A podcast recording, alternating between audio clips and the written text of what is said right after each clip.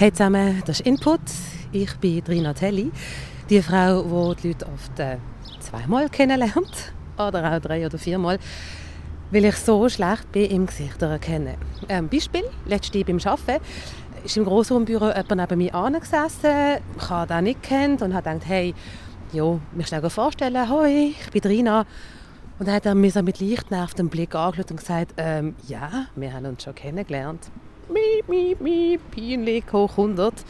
Äh, das Ganze gibt es auch in umgekehrt, äh, dass mich jemand auf der Straße anhaut und mega herzlich begrüßt und sagt, hey, hoi Rina, schon lange nicht gesehen, wie geht's?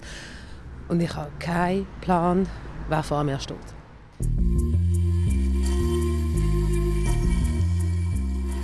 Ich habe mir gedacht, ich sei allein mit dem Problem, bis ich in einem Artikel auf einen Ausdruck gestoßen bin, der alles erklärt. Ein Zungenbrecher, Achtung, Prosopagnosie. Oder auf Deutsch Gesichtsblindheit. Und ich bin nicht allein, sondern in allerbester Gesellschaft. Ähm, der Brad Pitt oder Tammy Glauser sollen auch gesichtsblind sein. Und jetzt gerade bin ich unterwegs an einer Frau, die das Problem auch kennt.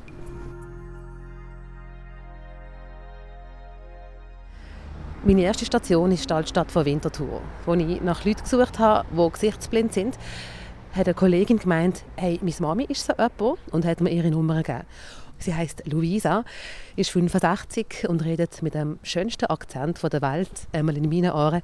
Sie kommt ursprünglich aus Brasilien. Luisa, wir sind per Du, gell? Äh, wir sind grad, äh, haben uns von Anfang an irgendwie so verstanden. Mhm. Ich finde es eben schön, jemanden wie dich kennenzulernen, weil ich glaube, wir haben etwas gemeinsam.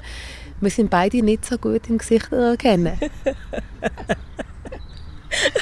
Irgendwie ist es beruhigend, dass ich nicht die Einzige bin mit dieser Störung. Wir laufen durch das belebte Städtchen, begegnen viele Leute, wie die Frau, die gerade an uns vorbeiläuft und mega nett gegrüßt hat. Ähm, sie kennt dich. Kennst du sie auch?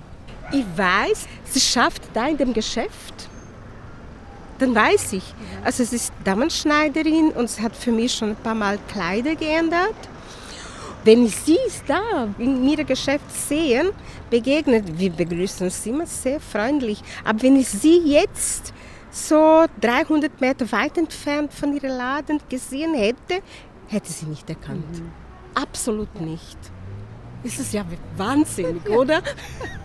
Du, hey, solange man das so elegant mit einem Smile kann lösen wie du. Das kenne ich nur zu gut. Wenn der Kontext nicht stimmt, habe ich auch Mühe bei Leuten, die ich nur oberflächlich kenne.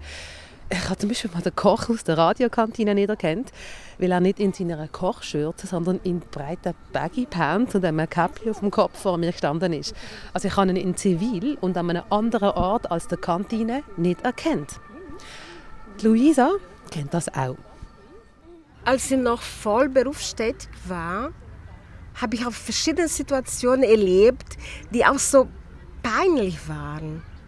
Die Was hast denn du geschafft? Ich habe in einer Tagesstruktur gearbeitet als Kinderbetreuerin.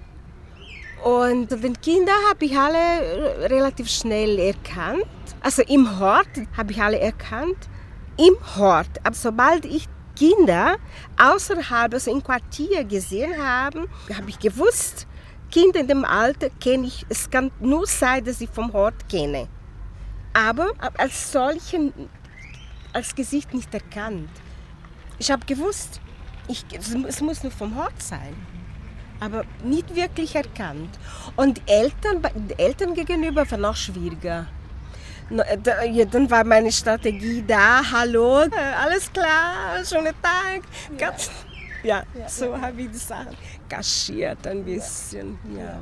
Was ich dann eben so unangenehm finde, ich habe das Gefühl, die Leute finden mich arrogant oder die Leute haben das Gefühl, ich bin nicht aufmerksam oder weil sie geben sich mir erkennen mich, kommen auf mich zu, sind so nett und ich finde so, oh Scheiße, ich habe gar keine Ahnung, wer du bist. Also ich befürchte, dass mein Gegenüber denken könnte, ich habe ich habe sie oder er nicht genug Aufmerksamkeit geschenkt. Und es ist, es ist sehr unangenehm, weil es für mich genau umgekehrt. Wenn ich einen Menschen gegenüber habe, ich will meine alle, also Auf Aufmerksamkeit schenken.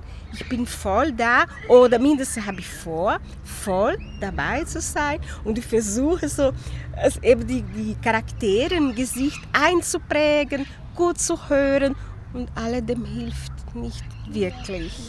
Und dann ist es, ist schwierig, weil ich habe das Gefühl, dass ich erwäge bei meiner Gegenüber etwas, das, das überhaupt nicht mit meiner Haltung zu tun hat. Das ist ganz anders.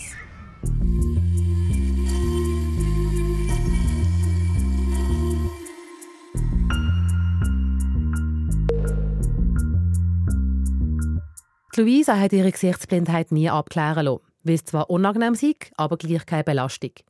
Mir selber belastet es auch nicht. Aber lässig finde ich es gleich nicht. Darum will ich genau wissen, was das ist, die Prosopagnosie. Eins, zwei, drei, vier, fünf. Ja, ich glaube, es ist cool, wenn sie da ist, weil dann sind wir wie so näher mit diesen ganzen Tests. Eine der vierenden Forscherinnen in Sachen Gesichtserkennung ist Maike Ramon. Mein Name ist Maike Ramon. Ich bin Assistenzprofessorin an der Universität Lausanne, wo ich das Applied Face Cognition Lab leite. Sie und ihr Team interessieren sich dafür, wie wir Gesichter im Hirn verarbeiten, warum wir nicht alle gleich gut sind im Gesichter erkennen und was das überhaupt im Alltag bringt, wenn man gut ist im Gesichter erkennen. Sind Sie denn gut im Gesichter erkennen? Ich glaube, ich bin eher auf der guten Seite, ja. okay. Was fasziniert Sie an Gesichtern, dass Sie sich so intensiv damit befassen? Also ich finde das total spannend, weil jedes Gesicht ein Unikat ist. Also alle sind einzigartig irgendwie haben wir alle das Gleiche, aber doch irgendwie komplett anders. Und ich, ich finde eigentlich jedes Gesicht wunderschön. Und je länger man sich die Gesichter anguckt, ähm, da verbirgt sich immer mehr Informationen dahinter eigentlich. Während Maike Ramon und ich uns kennenlernen, richtet ein Techniker alles ein fürs Interview. Ja, bin gespannt. ich auch. Ich auch. er ist gespannt aufs Gespräch, weil er wie ich auch nicht so gut ist im Gesichter erkennen. Ich finde es so lustig, je mehr Leute ich davon erzähle, umso mehr erfahre ich von anderen Leuten, die auch mir haben. Ähm, ich selber bin jemand, wo mir passiert sehr oft, dass ich irgendwie auf der Straße laufe, dann kommt irgendjemand und sagt sehr herzlich «Hoi Rina, nein, es ist so lange her, wie geht's?» Und ich merke einfach, ich habe keinen Plan, wer vor mir steht, aber ich weiß, ich sollte die Person kennen, weil sie kennt mich. Und dann habe ich mich so ein bisschen schlau machen und dann bin ich eben auf den Zungenbrecher gestoßen, Prosopagnosie. Mhm. Und ich habe mich gefragt, habe ich das echt? Mhm. Könnte ich jetzt das theoretisch haben? Ja, also ähm, ich glaube, da sollte man ein bisschen ausholen. Also die Prosopagnosie streng genommen ist eigentlich eine, ein Defizit, was durch Hirnschädigung erworben wird und was sich ausschließlich auf Gesichter bezieht. Mhm. Ganz vereinfacht gesagt gibt es in unserem Hirn ein ganzes Netzwerk, das dafür zuständig ist, dass wir Gesichter erkennen. Wer dort eine Verletzung hat oder eine Schädigung, hat mir zum Gesichter wiedererkennen. Nicht so wie Luisa oder ich, sondern so richtig mir.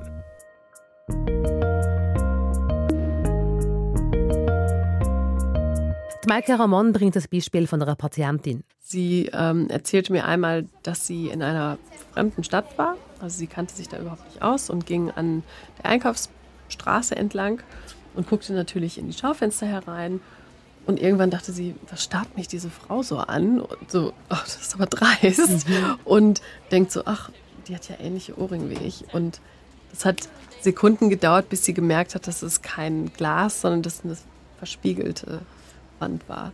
Und ich glaube, das sind ja eben so Sachen, die einem ganz krass vor Augen mhm. führen, wie stark ein Defizit ausgeprägt sein mhm. kann. Also sie hat sich selber nicht ja. erkennt. Beziehungsweise erst nachdem mhm. diese Kaskade an Überlegungen, mhm. so warum starrt die mich an? Mhm. Ach, die hat ja ähnliche Ohren wie ich. Krass. Das fährt vermutlich recht ein, wenn man sich selber zuerst nicht kennt. Ich habe im Rahmen der Recherche auch von anderen Beispielen gehört. Ich habe von zwei Geschwistern gelesen, die sich am Flughafen per Zufall begegnet sind. Die Schwester die ist gesichtsblind und ist mit der Rolltreppe offen gefahren und ihren Bruder gleichzeitig abwärts. Sie hat ihren eigenen Bruder zuerst nicht erkannt, weil er auf Geschäftsreise war und darum einen Anzug hat. Auf diesem Level bin ich nicht. Ich habe zwar amix Mühe, vor allem bei flüchtigen Bekanntschaften, aber Leute, die ich kenne, erkenne ich schon. Mir nimmt darum Wunder, was Menschen, die gesichtsblind sind, sehen, wenn sie ein Gesicht anschauen. Eigentlich ist der Begriff gesichtsblind blöd. Das ist ja nicht so, dass sie durch die Welt laufen oder andere Leute durch die Welt laufen und kopflose Personen irgendwie sehen oder so, ähm, sondern es ist einfach so, dass man nicht schnell den Eindruck hat, anhand von was sich die Personen unterscheiden. Also es ist eher so, dass alles sehr ähnlich ist. Ähm, und dann fängt man an, nach Merkmalen zu suchen. Einzelne, isolierte Merkmale. Und man geht Merkmal für Merkmal. Das heißt, es wird langsam, mhm. es ist seriell. also aufgrund der Tatsache, dass es seriell ist, eins nach dem anderen, wird es langsam. Und dadurch ist es auch fehleranfällig. Wer gesichtsblind ist, scannt also ein Gesicht nach Merkmal, um es erkennen.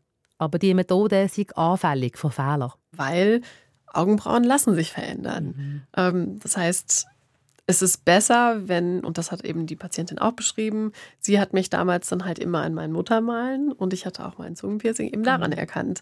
Ähm, man sucht sich die möglichst unveränderlichen Merkmale ähm, wenn man halt eher nicht gut ist. Personen, die halt eher gut sind, die können das vielleicht gar nicht so beschreiben. Es ist nicht die Augen und mhm. nicht die Nase, sondern das ist immer das Ganze. Und das ist schneller und das ist intuitiv und gibt vielleicht auch eher einen Eindruck von der Person. Ähm, was, man, was hat man da für ein Feeling? Mhm. Irgendwie, was für einen Eindruck hat man von der Person? Mhm.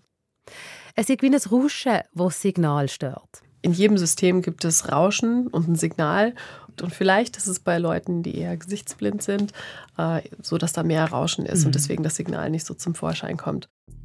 Für die, die sich jetzt fragen, ja, wie viele Menschen haben denn jetzt Prosopagnosie? Mir hat es auch Wunder genommen und ich habe Zahlen gefunden, scheint sind 2 bis 5 Prozent der Menschen auf der ganzen Welt gesichtsblind. Die Forscherin Maike Ramon sagt aber, vergessen die Zahlen, weil es gibt keine verlässlichen Zahlen. Also ich nehme bis dahin mal mit. Ganz streng genommen dürfen sich nur die Leute als gesichtsblind bezeichnen, die eine Verletzung im Hirn haben. Weil die haben einmal ganz anders Mühe als Leute wie ich. Weil Leute, die keine Hirnverletzung haben und Mühe haben, zum Gesichter zu unterscheiden, müssten theoretisch auch Mühe haben, um andere Sachen zu unterscheiden. Ähm, zum Beispiel Stil. Ich merke, dass wir unsere Fähigkeit zum Gesichter erkennen als Spektrum verstehen.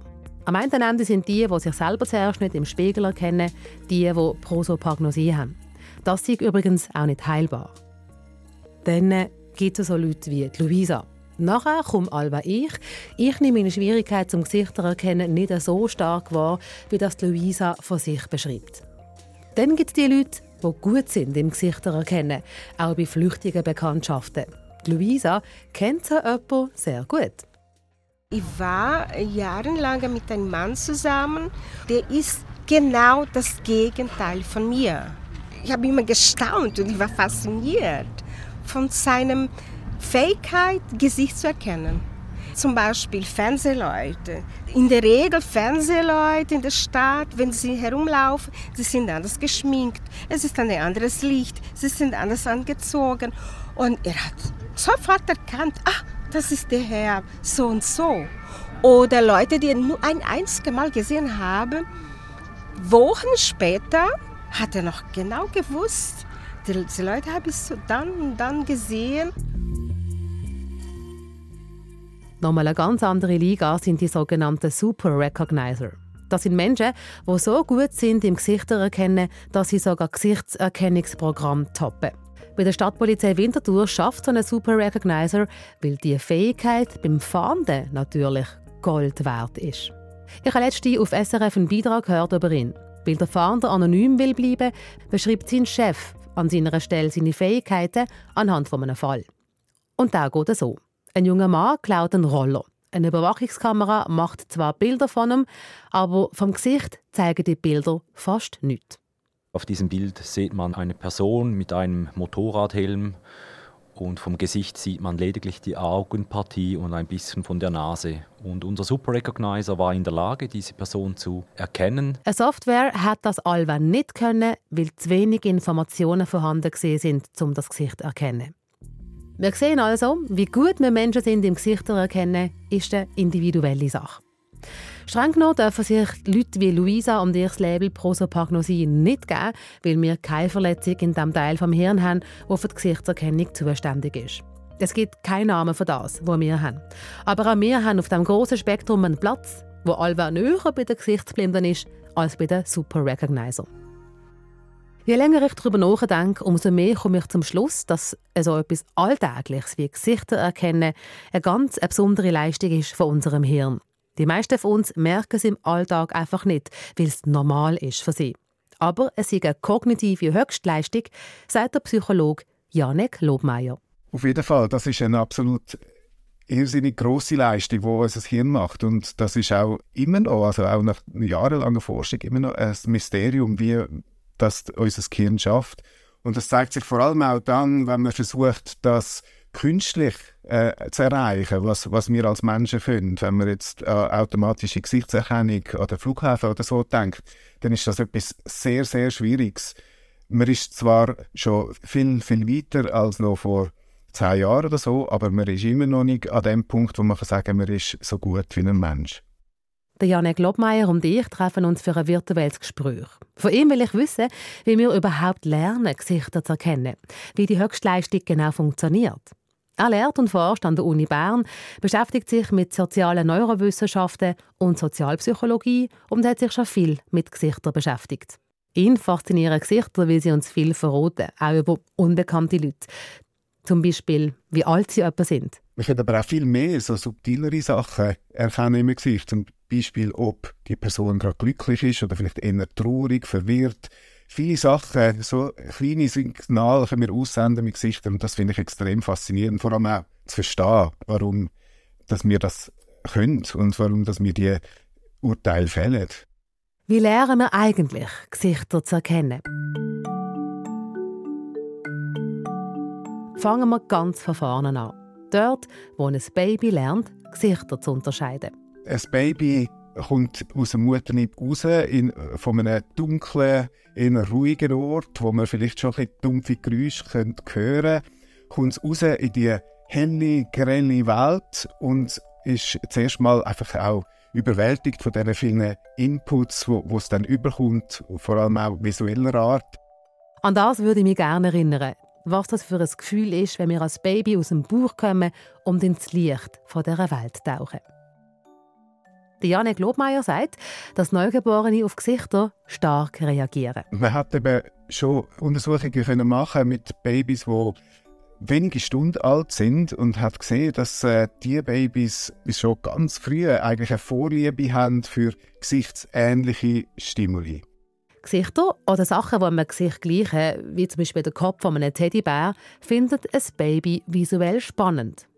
Spannend ist auch, dass Babys die Welt ganz anders sehen, nämlich in schwarz-weiß. Und wegen dem finden sie Kontrast spannend. Wenn wir jetzt das wieder aufs Gesicht übertragen, dann ist das Gesicht natürlich, äh, jedes von unseren Gesichtern ist so aufgebaut, dass wir zwei Augen äh, und ein Maul haben. Und das sind tendenziell Areale, die eher dunkler sind.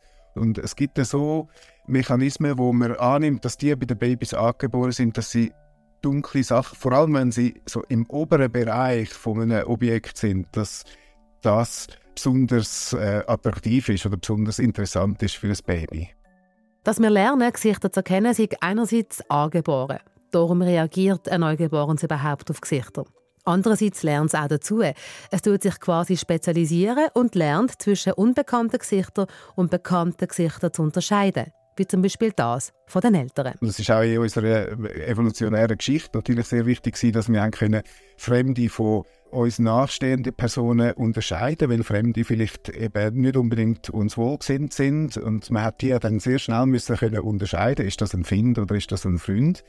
Das fängt ja schon sehr früh in der Kindheit an dass man eben die vertrauten Gesichter eben sehr gut sich kann und das findet auch noch im Erwachsenenalter statt. So lernen wir also als Babys Gesichter zu unterscheiden. Und um nochmal zu verdeutlichen, was für eine crazy Leistung das ist, noch einmal ein Beispiel. Macht einmal die Augen zu und denkt an Goldfisch in einem Aquarium.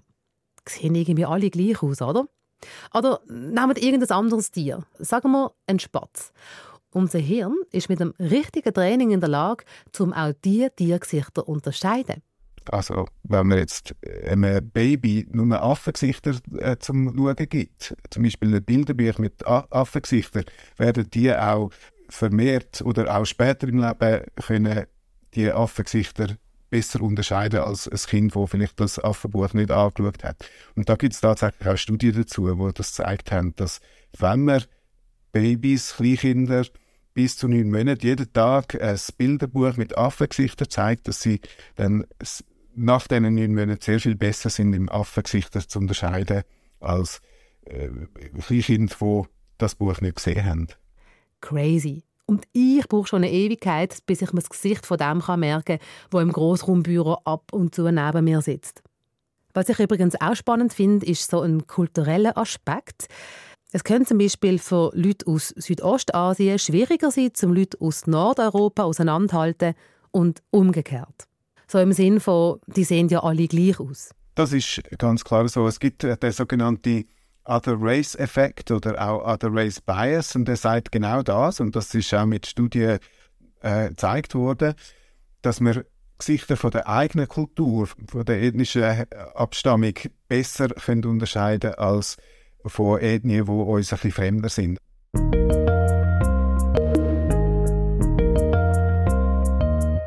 Gehen wir zurück zu der Gesichtsforscherin Maike Ramon. Sie hat einen Test mitgebracht, um meine Gesichtsblindheit messen. Habe ich jetzt eins verloren oder habe ich mich verzählt? Hier sind fünf. Sie legt einen Haufen kleine schwarz-weiß Fotos aufs Pult. Wie viele sind jetzt?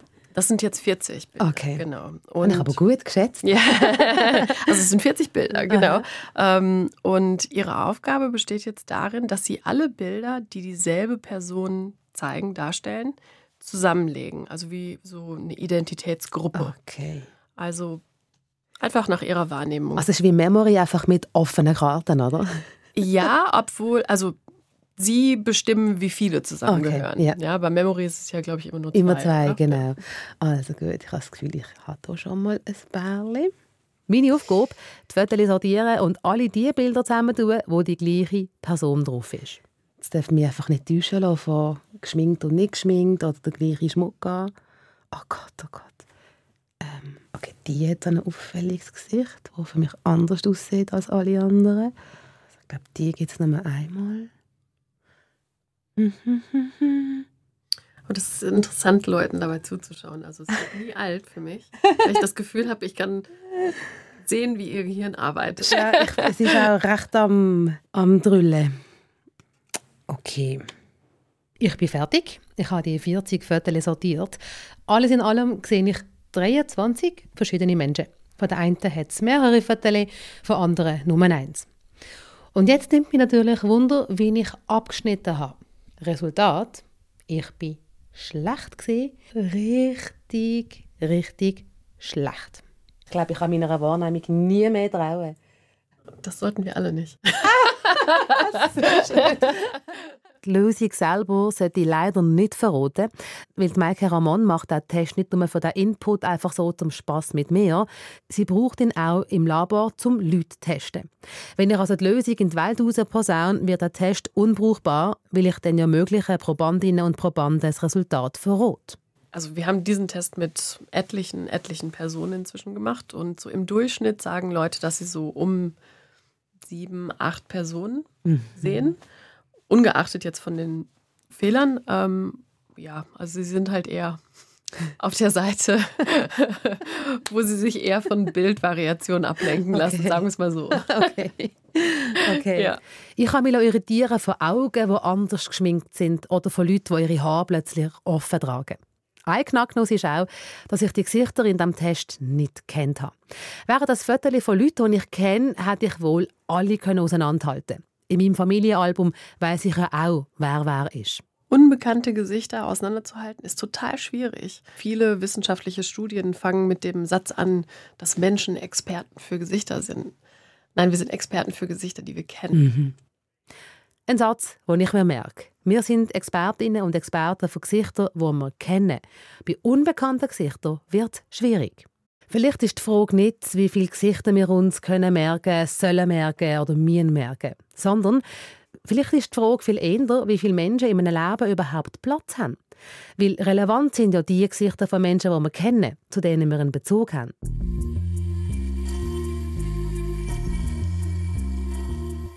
Ich will das herausfinden und stoße bei der Recherche auf eine interessante Zahl. 150. 150, das ist die sogenannte Dunbar-Zahl. Die Zahl heißt wie ihre Begründer, der Anthropolog Robert Dunbar. Er hat herausgefunden, dass unser Beziehungsnetz höchstens 150 Personen umfasst. Das sind Menschen, mit denen wir in irgendeiner Art und Weise zu tun haben. Von den Eltern über die beste Freundin zum Nachbar, den wir alle halbe Jahr mal im Stegenhaus antreffen, bis zum Kollegen vom Kollegen vom Kollegen, wo auch immer wieder mal mitkommt, wenn man zusammen um die Häuser zieht. Die einen gehören fix zu unserem Leben, zu ihnen haben wir eine intensive Beziehung, zu den anderen weniger, aber gleich gehören sie irgendwie dazu. Laut neuerer Studie hat sich die Dunbar-Zahl mittlerweile verdoppelt. Wir haben heute bis zu 300 soziale Kontakte, lese ich in einem Artikel von einer Wissenschaftsjournalistin. Ich habe ihn euch verlinkt in den Show Notes. 300 soziale Kontakte pro Person. Hey, vielleicht begegnen wir heute einfach viel mehr Menschen und damit ihren Gesichtern, als in unserem Leben überhaupt Platz haben. Je nachdem, wo und wie wir unterwegs sind und was wir schaffen, sehen wir ständig neue Gesichter.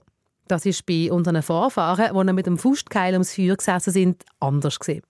Eigentlich müssen wir auch sagen, wir sind heute wahrscheinlich historisch wie noch nie zuvor so vielen Personen ausgesetzt, dass wir vielleicht auch einfach eine unglaublich hohe Erwartung in mhm. unserem Gehirn haben. Also evolutionär betrachtet ist es wahrscheinlich eher ein Novum, dass wir so vielen mhm. Gesichtern und Bildern von Gesichtern ausgesetzt sind. Und dann kommen ja noch die sozialen Medien dazu, die uns im Sekundentakt mit neuen Bildern fluten. Ich denke an all die Selfies, die wir jeden Tag begegnen. Es gab wahrscheinlich die Variation schon immer mhm. in der Ausprägung der Fähigkeit, aber vielleicht kam sie gar nicht so zum Tragen. Hm. Also würde ich in einer anderen Zeit oder an einem anderen Ort leben, wo ich mit einer überschaubaren Zahl von Leuten zu tun habe, dann wäre mir vielleicht gar nicht aufgefallen, dass ich nicht gut bin im Gesichter erkennen. Weil ich dann gar nicht so vielen Gesichtern würde begegnen würde, die ich mir merken müsste. Nach allem, was ich erfahren habe, bleibt mir vor allem eins. Dass unser Hirn überhaupt so viele Gesichter kann unterscheiden und erkennen ist eine große Leistung. Wir merken es einfach nicht, weil es für die meisten völlig normal ist. Und ich nehme mit, die Fähigkeit zum Gesichter erkennen, das ist das Spektrum und von Mensch zu Mensch verschieden. Schon allein das zu wissen, macht den Alltag angenehmer für die, die aus der vermeintlichen Norm tanzen. Maike Ramon hat eine schöne Anekdote dazu. Ich hatte ein Erlebnis mit meiner Nachbarin der ich während Corona ganz viele Einkäufe erledigt habe. Also wir haben uns regelmäßig gesehen. Und dann hat sie mich eines Tages irgendwie im Hinterhof äh, äh getroffen und sie fragte mich irgendwas und ich sage, ja, Frau sowieso, ich bin's, Maike. Und dann sagt sie, ach, wissen Sie, das, was Sie studieren, das habe ich. Und sie hatte halt davon gelesen in einer anderen Zeitschrift, dass ich eben dazu forsche. Und sie war erleichtert, mhm. das anderen mitteilen zu können, dass sie etwas hat mhm. und dann können andere das vielleicht besser einordnen, mhm. warum sie sie manchmal nicht erkennt. Mhm. Und mhm. deswegen ist egal, ob es jetzt streng genommen jetzt die Prosopagnosie ist oder nicht. Mhm. Hauptsache, man gibt den Leuten was mit, womit sie dann vielleicht besser mit anderen kommunizieren können, was ihre Fähigkeit anbelangt. Der Luisa ist es ähnlich gegangen. Sie, die noch gesichtsblinder ist als ich. Seit sie einmal von Prosopagnosie gelesen hat, ist es für sie viel einfacher, um damit umzugehen. Es zeigt ihr, dass sie weder unaufmerksam noch ignorant durch die Welt läuft. Sondern es zeigt ihr, dass Gesichter erkennen nicht alle Menschen gleich gut können. Vielleicht mache ich es in Zukunft auch so wie sie. Sie hat mir einen Tipp zum peinliche Wiedersehen vermeiden. Ich mache es so, also wenn es geht, ich sage es im Voraus. Also es tut mir leid, wir plaudern jetzt miteinander. Wenn wir zwei Wochen später uns begegnen würden, bitte verzeihe mir, wenn ich dich nicht sofort erkennen kann. Mhm. Also ich, immer, wenn möglich, sage ich das im Voraus. Und dann höre ich, lustigerweise habe ich auch schon mal gehört, ah, das kenne ich gut.